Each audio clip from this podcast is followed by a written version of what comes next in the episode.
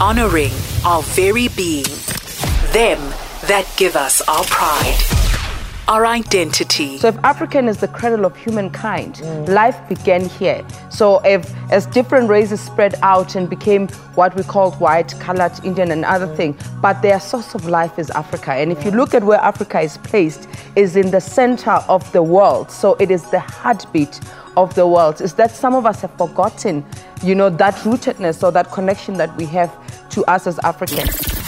Nourishing the roots that give us our being, a celebration of our inheritance